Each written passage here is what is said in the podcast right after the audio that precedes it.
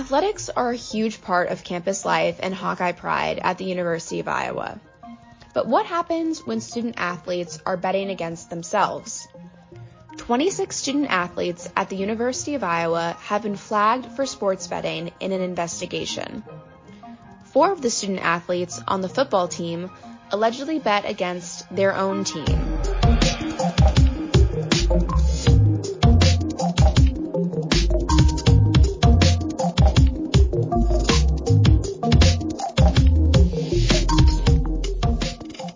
Welcome to the Daily Iowans Above the Fold podcast.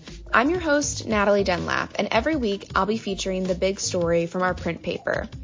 Today, the charges against Iowa athletes who engaged in sports betting are detailed in the cover story from pregame reporter Cooper Worth. Iowa Governor Kim Reynolds legalized sports betting within the state in 2019. Of course, for athletes, placing wagers can pose a conflict of interest. The NCAA prohibits student athletes from participating in any gambling activity that involves intercollegiate or professional athletics. Violation of NCAA rules can result in ineligibility for student athletes. So I, I teach uh, sports law related courses at Iowa and uh, am a former uh, NCAA enforcement staff member. So sports gambling is an issue that uh, I've been you know, aware of and, and tracked for much of my career.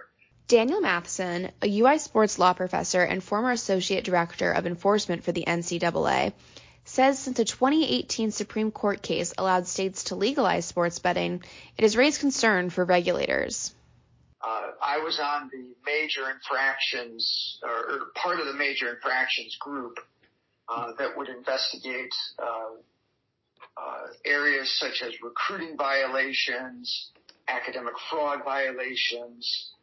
The Iowa Racing and Gaming Committee announced in May that it started an investigation into online sports gambling by athletes at the University of Iowa and Iowa State University.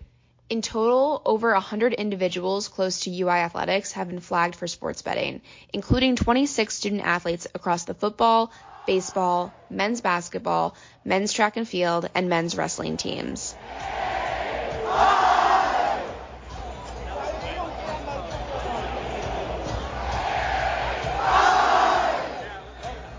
State University also announced 15 of their own student athletes across football, wrestling, and track and field were involved in the investigation. Yeah, the, the NCAA rules are really clear uh, and, and always have been.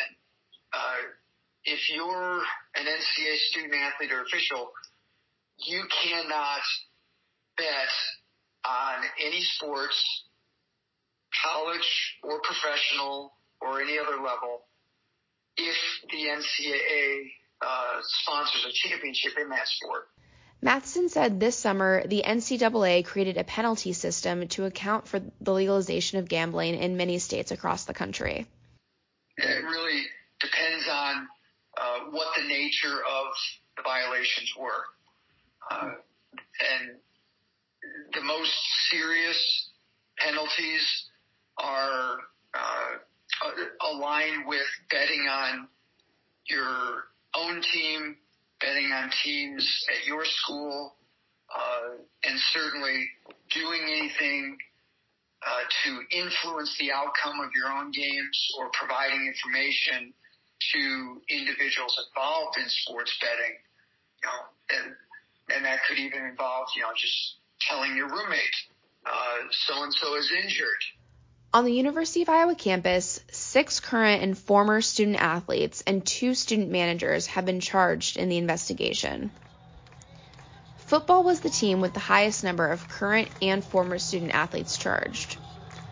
Among them is former wide receiver Arland Bruce, who under the screen name Vincent Bruce allegedly made 12 bets on Iowa football games. Aaron Blom, Iowa's second string kicker and punter last season, allegedly wagered on eight Iowa sporting events, including a lone football game in 2021 in which Blom was the backup kicker and did not appear in the contest. Out of the eight individuals from the UI charged, Former guard Ahron Ulis and student manager Evan Schuster of the basketball team are accused of wagering the most money $34,800 and $15,800, respectively.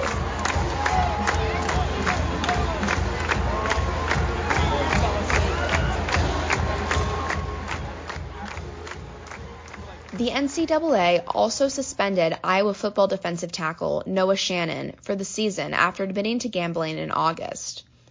Shannon has not been criminally charged and was at least 21 years old when he bet. Here is Kirk Ferentz speaking to the press following the announcement of Shannon's suspension. Again, I can't say enough about him, and it just, you know, he could commit a lot of other crimes. he hasn't committed a crime, he could commit crimes and, and get a lot less uh, of a punishment, which is seems kind of funny in some ways. And last thing I'll just run there for commentary I still find highly unusual or uh, interesting that you know there's two schools, two major universities affected in the whole country on this topic, and I, I can't imagine these are only two two universities that have students gambling.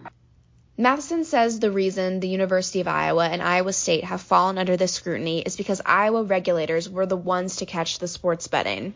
The State Gaming Commission uncovered this information through their usual uh, diligence enforcing their rules, and then uh, alerted the University of Iowa and Iowa State to this information uh, that then Iowa and Iowa State, as NCAA members, have an obligation to fully investigate and report to the NCAA.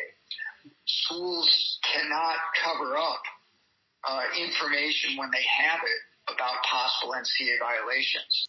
There, there's no singling out of Iowa or Iowa State by the NCAA.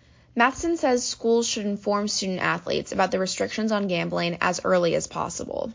Uh, just a lot of different forms of education to try to ensure that student athletes uh, understand what rules apply to them and, and how uh, damaging it could be if they uh, choose to violate those rules.